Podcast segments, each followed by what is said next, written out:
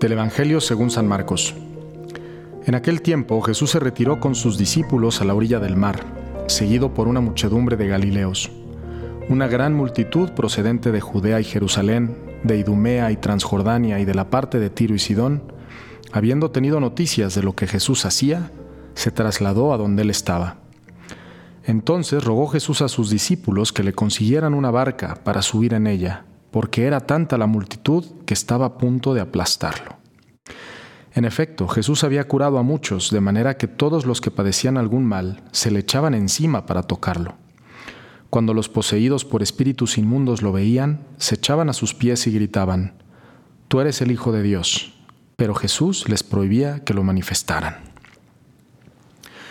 Bien, pues aquí estamos eh, meditando en este pasaje en donde Jesús aparece pues curando a muchísimas personas, ¿no? Y, en aquella época quiero que, que, nos imaginemos los inicios de la, de la predicación de Jesús. Esto ocurre en el capítulo 3 de Marcos, o sea, al inicio del Evangelio, cuando la gente se empieza a enterar de quién es Jesús y que hace milagros y cura enfermos y expulsa demonios.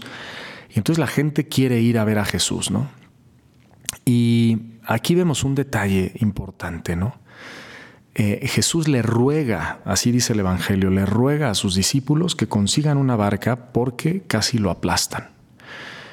Y no sé, es un poco esta imagen ¿no? que, que yo tengo, me acuerdo mucho de, Michael Jackson, ¿no? en los noventas, ochentas, eh, los conciertos que daba y que era este hombre tan popular que las masas querían tocarlo, agarrarlo.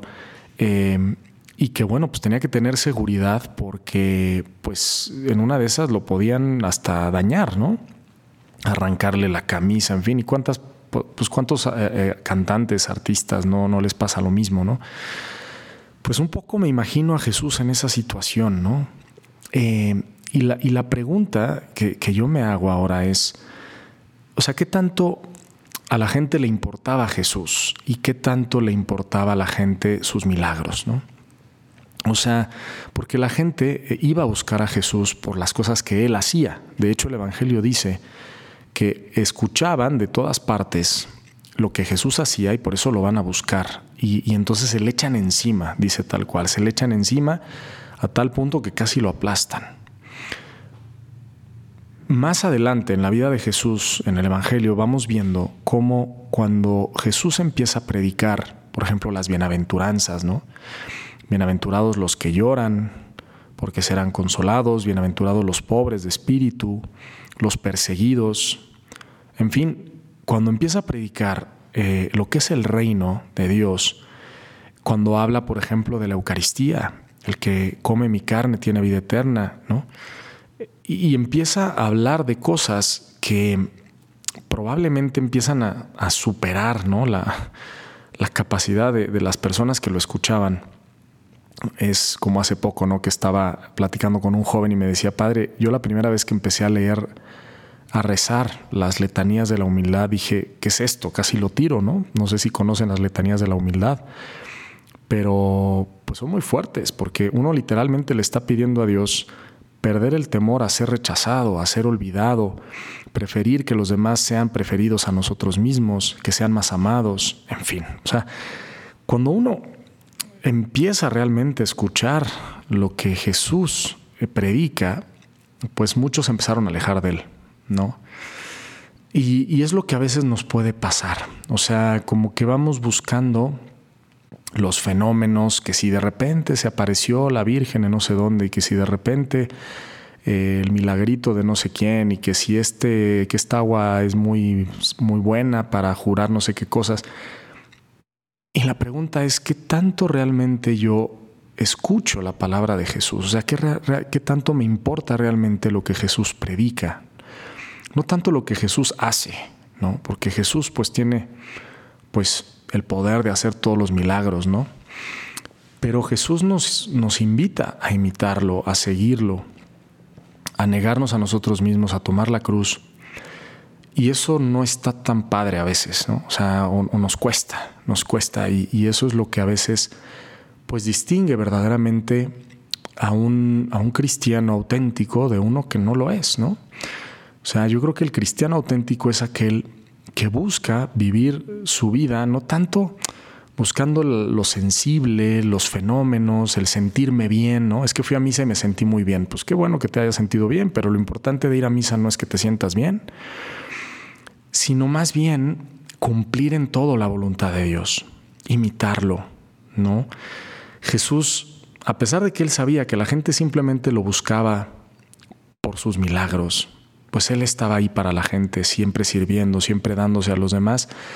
Y a veces pues también me imagino pues un poco angustiado de que lo fueran a aplastar, ¿no?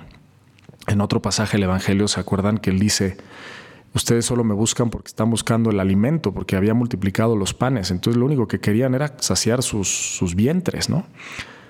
Pero decía, en ese momento les dice, busquen el pan de arriba, ¿no? O sea, eh, el pan que no se acaba, la palabra de Dios, la Eucaristía, en fin. Em, y es, es, como la reflexión que yo quisiera que nos hiciéramos hoy, ¿no? O sea, yo realmente qué busco cuando busco a Jesús. Eh, si yo soy uno de esos que lo están ahí aplastando y estoy encima de él, pero ¿por qué? ¿Qué estoy buscando de Jesús? ¿O estoy buscando sus milagros o lo estoy buscando a él? Y lo amo y lo, y lo quiero cuidar y lo quiero escuchar y quiero en todo imitarlo. Él que hacía, pues en todo cumplía la voluntad de su Padre, ¿no? O sea, yo he venido a cumplir la voluntad de mi Padre y no agradar a los hombres, como dice Jesús, ¿no? Entonces, yo esa es como la reflexión que hoy en este, en este día quisiera que nos hiciéramos. ¿Qué, busco cuando busco a Jesús?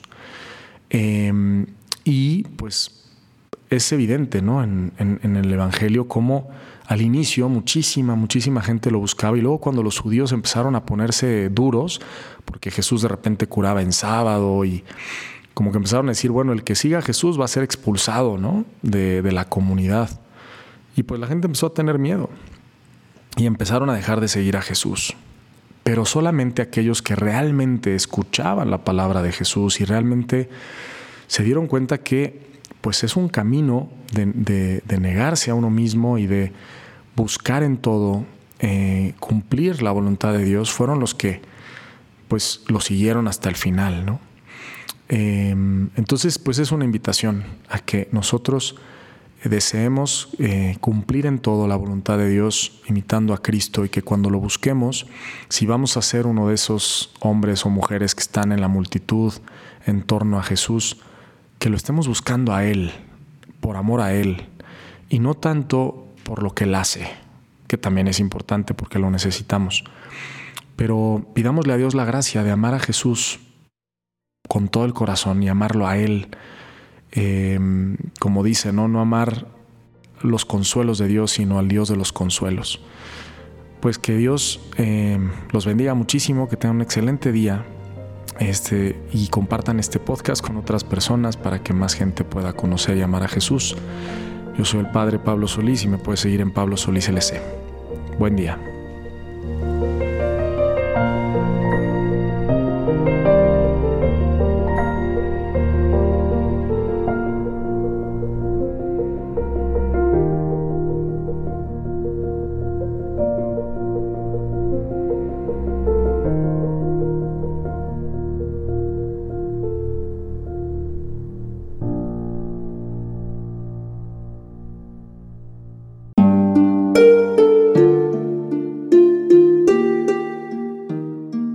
¿Qué tal? Perdón por la interrupción, pero quiero invitarte a escuchar el nuevo podcast de Juan Diego Network que se llama Oraciones de la Noche. Ahí te voy a acompañar antes de dormir, así que no tienes excusa para no escucharlo. ¿Y qué vamos a hacer? Pues yo te voy a ir guiando para que te relajes, te prepares para dormir y haremos una oración juntos. ¿Qué te parece? ¿Nos vemos pronto entonces? Escúchalo en tu plataforma favorita. Solo sigue el link en los show notes de este episodio. Oraciones de la noche. No lo olvides, ¿eh? Nos vemos pronto.